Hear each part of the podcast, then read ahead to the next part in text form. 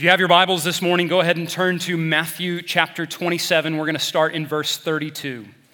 Matthew twenty-seven, starting in verse thirty-two. The establishment of a monarch, a king or queen, is a big deal. In recent years, we've been able to see, either live or in recordings, the establishment of certain kings or queens in history. And if you watch those proceedings, there's often particular rites and a certain liturgy that has to be performed, a certain procedure that is to be followed.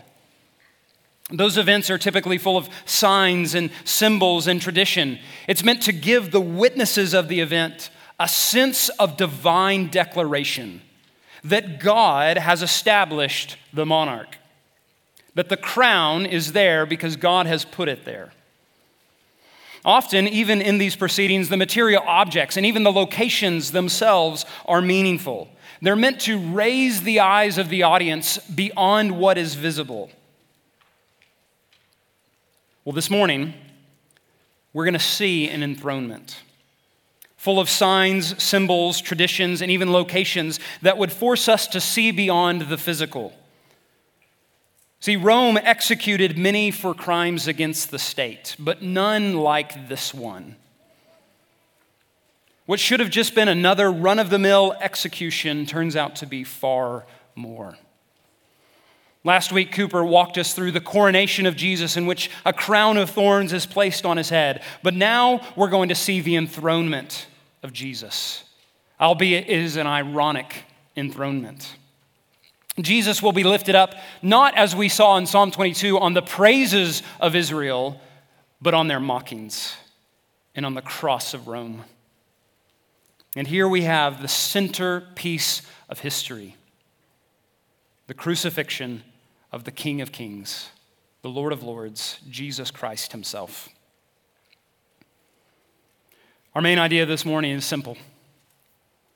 Look to the cross. Look to the cross of Jesus and find life in his death. So let's look at this movement by movement. Let's start in verses thirty-two to thirty-four, where we'll see the king's procession. As they went out, they found a man of Cyrene, Simon by name. They compelled this man to carry his cross. And when they came to a place called Golgotha, which means place of a skull, they offered him wine to drink mixed with gall. But when he tasted it, he would not drink it. Jesus, after being lashed, beaten, scorned, torn, stripped, humiliated, and reviled, is charged with carrying the burden of the cross to the hill of the skull. Certainly exhausted from a lack of sleep, his body all but completely broken, the weight of death is placed on his shoulders, and he is charged to carry it through the street and up the hill. This is a public humiliation of Jesus. Jesus is paraded in front of the crowds and then will be sacrificed on the place of a skull. For his enemies, this was to create no question. He who claims to be the Son of God and those who would identify with this so-called Messiah, you can expect to receive this same fate. See, not just by killing Jesus, but by destroying him, the powers that be are aiming at squashing both him and his influence. Yet we have this odd encounter, don't we? A man by the name of Simon of Cyrene, which is in northern Africa. He just coincidentally happens to be along this path. And the text tells us that he is compelled or conscripted or voluntold by the soldiers, hey, come and help carry the cross of this man. And it shows us a couple of things. One, it shows us the brutal torment that Jesus has already undergone, right? He is unable to carry the beam of the cross. He has been beaten and flayed within an inch of his life. And this would have been even beyond the typical procedure amongst Roman executions. But I think, secondly, it tells us something about Simon. So here we have Simon by name, but then we also have him show up in Mark and in Luke. And in Mark, he records the names of both of his sons, Rufus and Alexander. Now, this could just be a historical anecdote, or it could be something more. See, this man just happens to be in Jerusalem at the time of the Passover, happens to be on the route that Jesus has taken, happens to be picked out from the crowd as one who would help Jesus carry the cross. It just happened this way, didn't it? But no. What do we know about Simon other than his name and the name of his two sons? We know that he carried the cross of Christ. For the rest of the age and to the end of eternity, Simon will be remembered as the man who picked up the cross of Jesus. What a legacy. To be remembered for eternity for carrying the cross of Jesus. There is no greater prize than to be identified with the suffering Messiah. J C. Ryle puts it this way: there can be no doubt that God intended to remind us that we are of no rank and estimation in ourselves, and that it is only from the cross of his Son that we derive eminence and renown.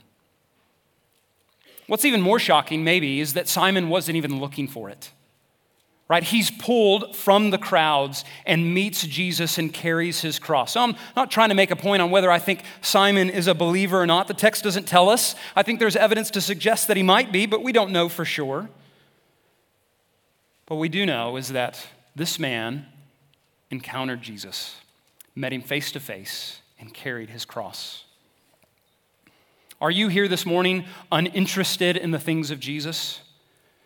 Would you be counted as a spectator on the side of the road as I'm describing his crucifixion? Are you just kind of watching as he passes by?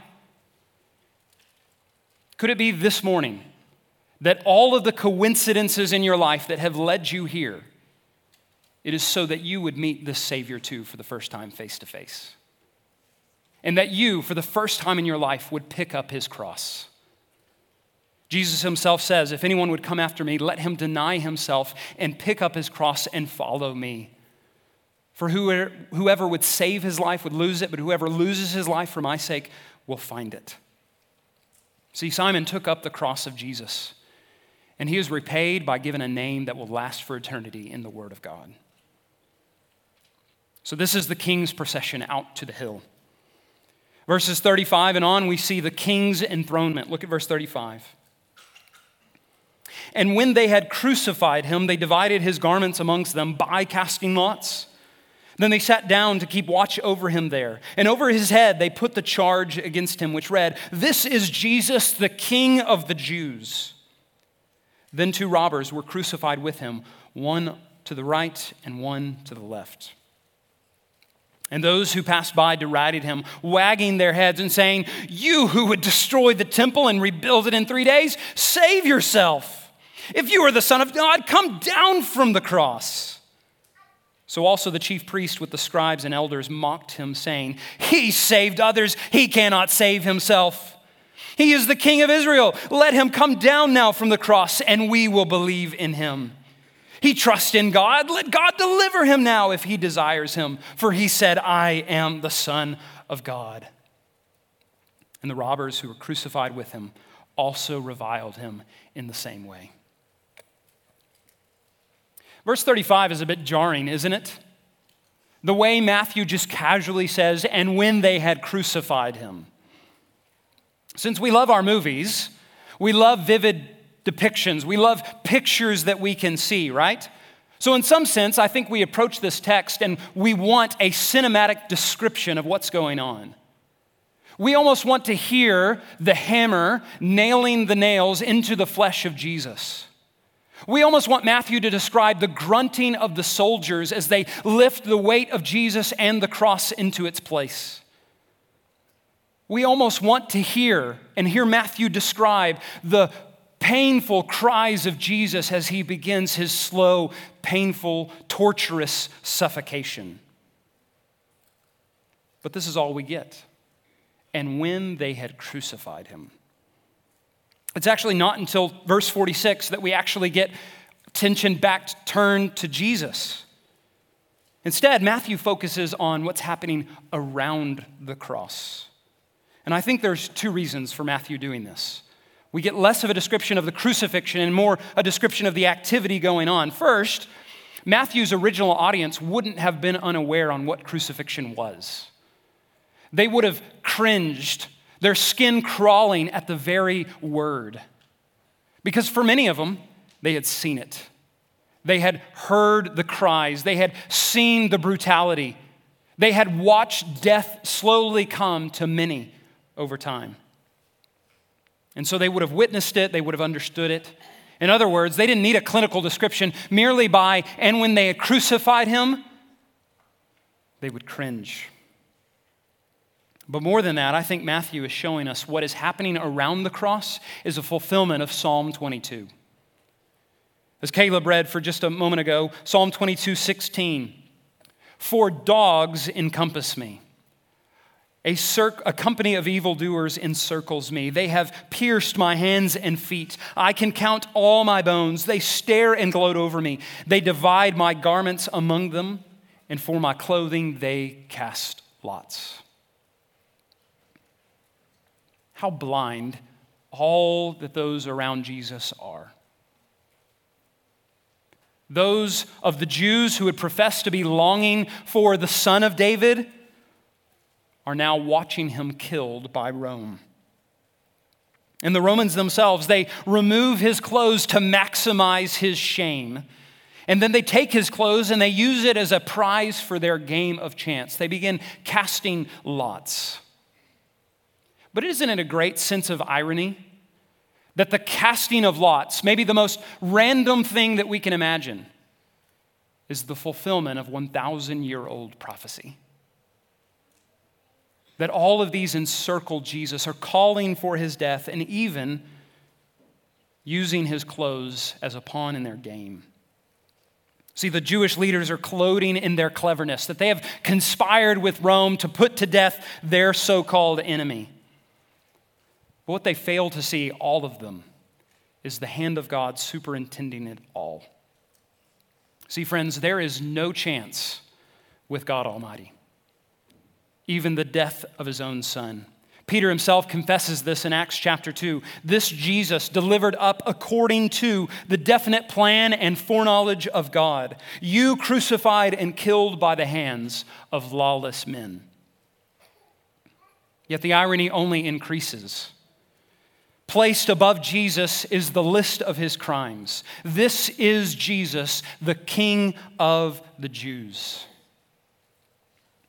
See, the prophecy that's being fulfilled here in Psalm twenty-two, we have David the king speaking of Yahweh enthroned on the praises of Israel, and here we have the King of the Jews enthroned on the mockery of Israel and the cross of Rome. And don't forget how often throughout Jesus' ministry, he strikes fear in his opponents, right? This is a characteristic we often forget, that when Jesus would speak with authority or he would demonstrate his power, people would cower in fear before him. Yet it is now that he's torn and brutalized and emaciated and bound and pierced. Now they feel like they can speak their mind. They're like jackals pecking at the heels of a wounded lion. And notice the language here. You have the Romans who are mocking Jesus at his feet, but then you have the Jews who seemingly have turned themselves around with their back to the cross, facing the crowd. Look again at verse forty-one. So also the chief priests with the scribes and elders mocked him, saying, "He saved others, he cannot save himself. He is the King of Israel. Let him come down now from the cross and we will believe in him. He trusts in God. Let God deliver him now if he desires, for he has said, I am the Son of God."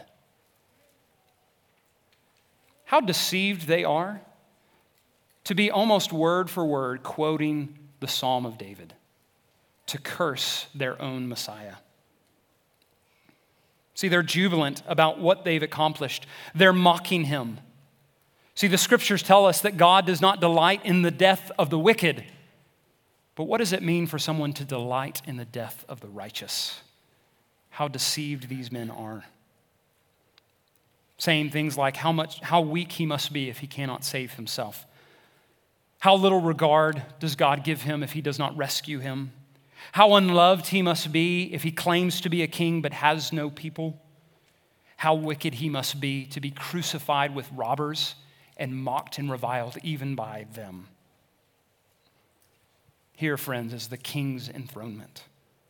The son of David, re- receiving the fulfillment of the prophecy of David. But where David was rescued from his suffering, his son is subjected to it without rescue. This is his enthronement. Now let's turn to the king's death. Verse forty-five. Now from the sixth hour, there was darkness over all the land until the ninth hour.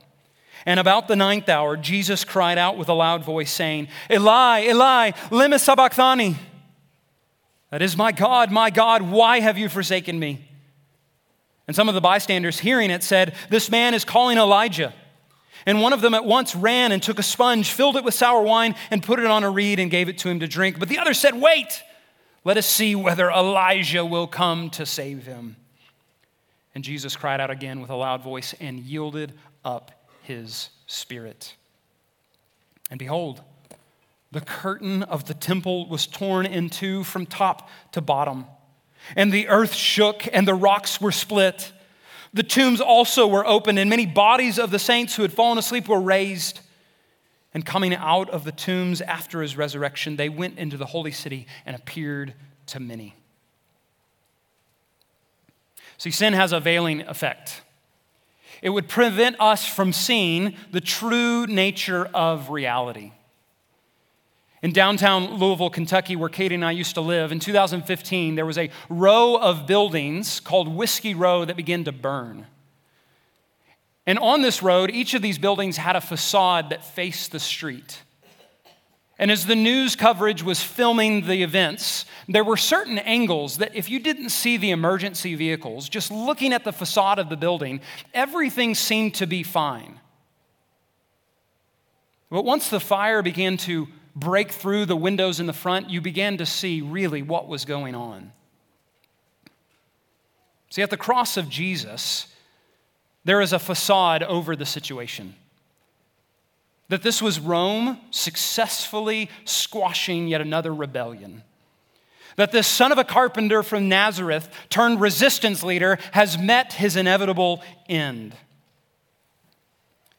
Yet that facade begins to break. It cannot hold back the signs that that is not the whole picture. It tells us that from the sixth hour to the ninth hour, about three hours, darkness covered the land. See, at the birth of Jesus, we see a supernatural and celestial light. But at the death of Jesus, we see a supernatural darkness as the heavens themselves are darkness, darkened. As we sing, darkness is rejoicing as though heaven is loosing. The veil is being torn back. Reality is showing forth. This is not the death of any mere man. And then Matthew brings us back to Jesus. Verse forty-six. Jesus cried out with a loud voice saying, Eli, Eli, lema sabachthani? Which means, God, my God, my God, why have you forsaken me? See, Jesus cries out and he testifies to the true state of things. What is happening at this moment transcends all physical pain and suffering. Surely no one has ever experienced the physical and emotional torment that Jesus is experiencing. His torture is without equal in the human experience. Yet here we see there is more going on. Jesus is not just dying. He is experiencing hell. Jesus is enduring the wrath of his Father, and at the last hour in his humanity loses all sense of the presence, the goodness, and the favor of his Father. So much for, so he doesn't even refer to him as Father. That's why they're confused. They're hearing him saying, Eli, Eli, which means God, but they might think he's referring to Elijah. But Jesus is testifying to the fact that the Father has turned his face away. But forbid us from speaking of this as an academic exercise. Prevent us from doing this as just a suit or pursuit of good theology.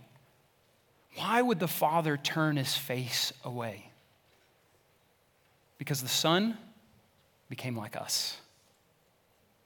Second Corinthians five twenty-one, for our sake, for our sake, he made him to be sin who knew no sin. First Peter two twenty-four, he himself bore our sins in his body on the tree. Here, friends, the perfect, spotless lamb bore your sins on the cross. The Son asked the Father a question, why have you forsaken me? Well, if the Father had answered audibly, he might have said, because you're covered in their sin.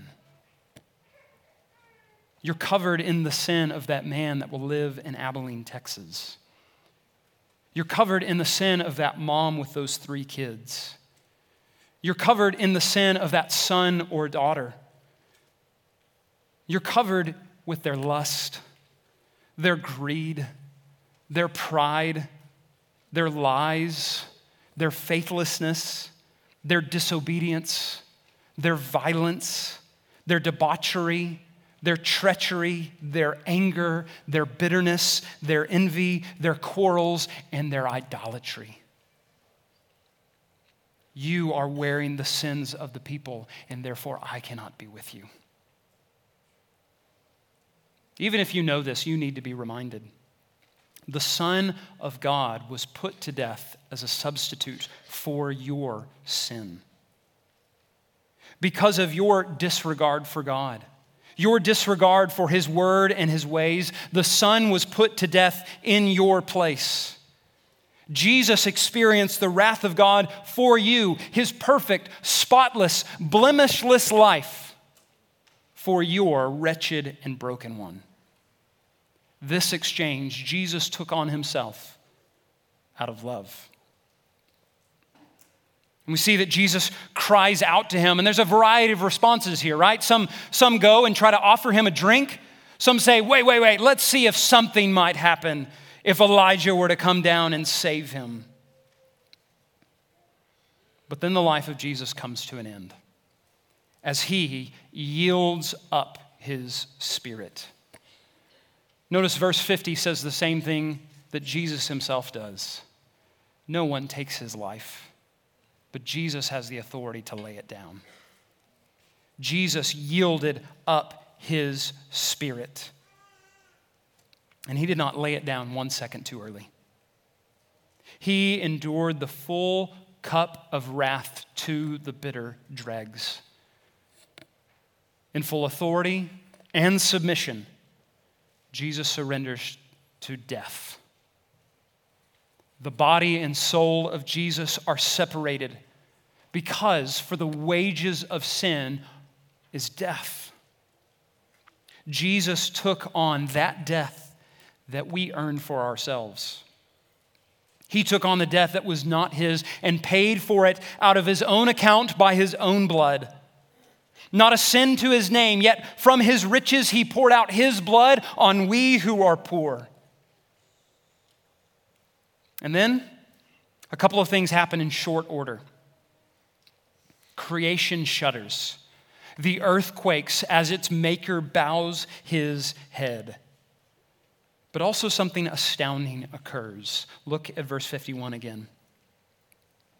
And behold, the curtain of the temple was torn in two from top to bottom. What is this curtain? Why does it find itself in the middle of this narrative? Well, this curtain actually began all the way back in Genesis chapter three. At the garden, Adam and Eve and their sin are expelled from the garden. But God prevents them from coming back and taking of the tree of life so that they would not ex- exist eternity in, it, in eternity in their lost state. And what does he set at the edge of the garden but an angel? An angel to guard away, an angel that says, it is not safe for you to go into the presence of God. And then in the tabernacle and then the temple, what does God call them to do? To sew a curtain and inlay in that curtain the picture of a cherubim, an angel. As a reminder, it is not safe for you to go into the presence of God. One of my favorite children's books is called The Garden, The, uh, the, Garden, the Curtain, and the Cross. And in it, it reminds us that the point of the curtain is to say, because of your sin, you cannot go in. This curtain reminds us that it is dangerous for sinners to go into the presence of God, because what will we find there? We will find wrath and punishment. We will find justice. But at the death of Jesus, this curtain is torn, not from the bottom up, but from the top down. A sign of a divine action in which God is renting this curtain in two to create a way into the most holy place, to create a way for sinners to enter the presence of God. See, in Jesus, we have the combination of humanity and divinity. We have this combined. What does the writer of Hebrews tells us that Jesus is? Hebrews ten, nineteen and twenty, therefore, brothers, since we have confidence to enter the holy places by the blood of Jesus, by the new and living way that he opened for us through the curtain that is through his flesh. See, there was a barrier between us and God. But that barrier was bridged in the body, death, and resurrection of Christ. Jesus, in his death, satisfies the just requirement of God that sin must be defeated and punished. And by doing so, he creates in his body a sure and eternal pathway to God. And this is shown by what Matthew accounts for next in this odd sentence. Look at verse fifty-two. The tombs also were opened, and many bodies of the saints who had fallen asleep were raised. And coming out of the tombs after his resurrection, they went into the holy city and appeared to many. Now, this is an odd phrase to be sure, and it's just kind of packed in here. But it's possible that Matthew's audience had interacted with some of these people. And so what is Matthew doing but narrating their experience for them? He's pointing out the repercussions of the vicarious death of Christ. As one person put it, before the cross, people were saved on credit. They were offering sacrifices in hopes that one day the payment would come in full. In, in essence, what Old Testament Israel is saying is that, Lord, by faith, I'm going to trust that one day the money's going to be in the bank. This animal cannot cover my sins, but I'm going to trust that you're going to make a way. So I'm going to put this down as an I O U, but God, you're going to have to pay it. And then we on the other side of the cross, what are we saying? We're saying the money is in the bank. The sacrifice of Jesus filled it full so that we can take credit for what was his. So what's happening here? Well, I think Matthew is showing us that Jesus' death accomplished both of these ends. And he's kind of previewing here, right? Because this doesn't happen actually until the resurrection. But what he's saying here is that the death of Christ accomplished what the old covenant could not. The death of Jesus is the sure and final stamp of God's wrath on sin, so that all who put their faith in God's promised Messiah, both Old Testament and New, find life in his name. See, Jesus rose from the dead, and he threw the door between this life and the next so wide that people already in the next life fall back through. And this is the King's death, his glory in his humiliation. And lastly, we have the King's witnesses. Look in verse fifty-four. When the centurion and those who were with him, keeping watch over Jesus, saw the earthquake and what took place, they were filled with awe and said, truly this was the Son of God. And there were also many women there, looking on from a distance, who had followed Jesus from Galilee, ministering to him, among who were Mary Magdalene and Mary the mother of James and Joseph, and the mother of the sons of Zebedee. Finally, we have Matthew then going back to the people around the cross and the witnesses of the crucifixion. First, we have this centurion, this Roman guard, who watches what occurs. And he must confess, truly this was the Son of God. I don't presume to think that Matthew is saying that this Roman became a Christian on that day. But what he at least is saying is that even a pagan like a Roman soldier knew that reality was much more than what was being told. This was no ordinary rebel. This was no thwarter of Roman authority. This was the Son of God. And then you have these women. These women who are the witnesses of the crucifixion. Their friend, their leader, their Messiah. See, the death of Jesus is the death of hope for these women. These women are the last of his disciples to remain loyal to him. They remained with Jesus to the bitter end.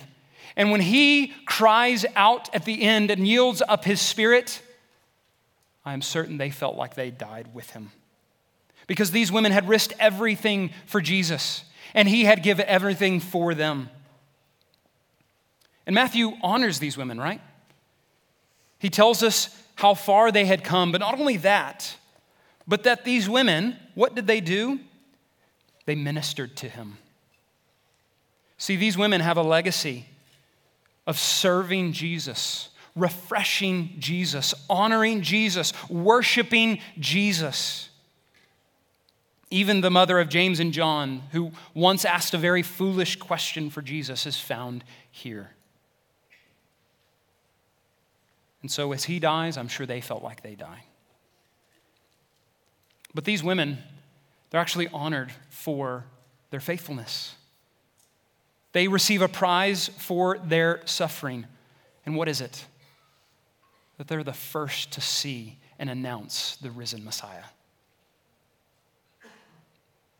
It wasn't a governor, a centurion, a priest, a scribe, or even an apostle who announced first the resurrection of the Messiah. It was these women. Women who were often disregarded in their day are now the first heralds of the rising of the King. So, this is the King's enthronement and his death. So what must you do? You must too be a witness of the King. You must become a witness to the cross.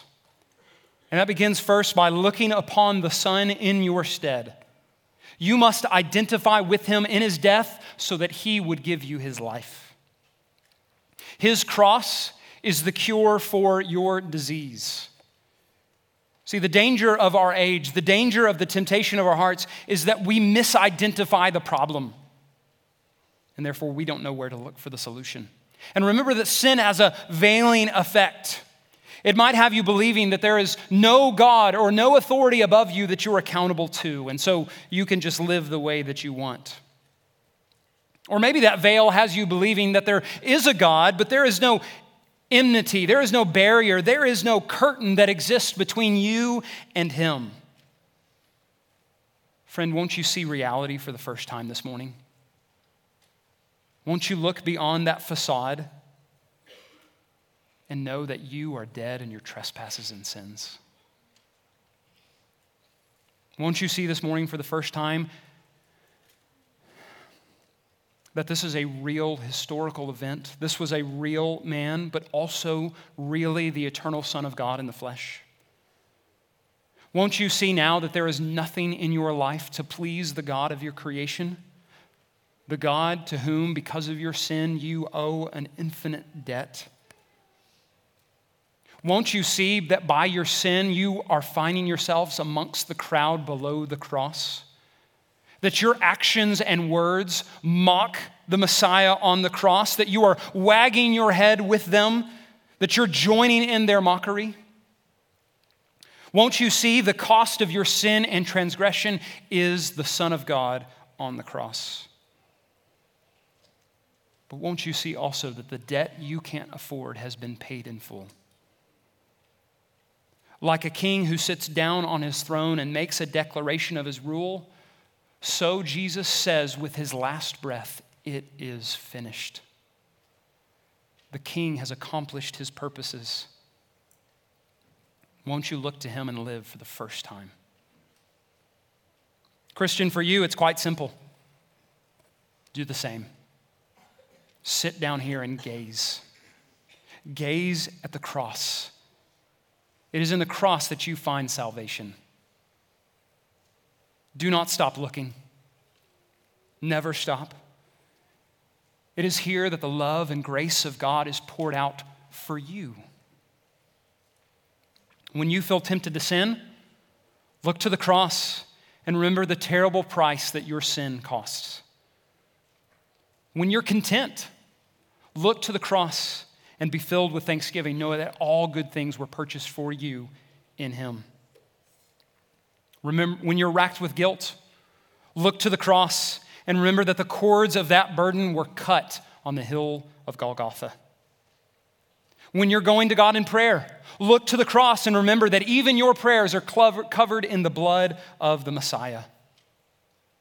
When you're tempted to despair, look to the cross and remember that Jesus was forsaken so that you would never be left forsaken.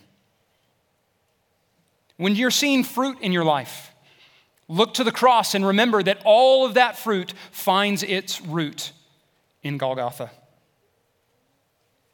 When you're tempted to take your own life, look to the cross and see that Jesus gave up his to purchase yours.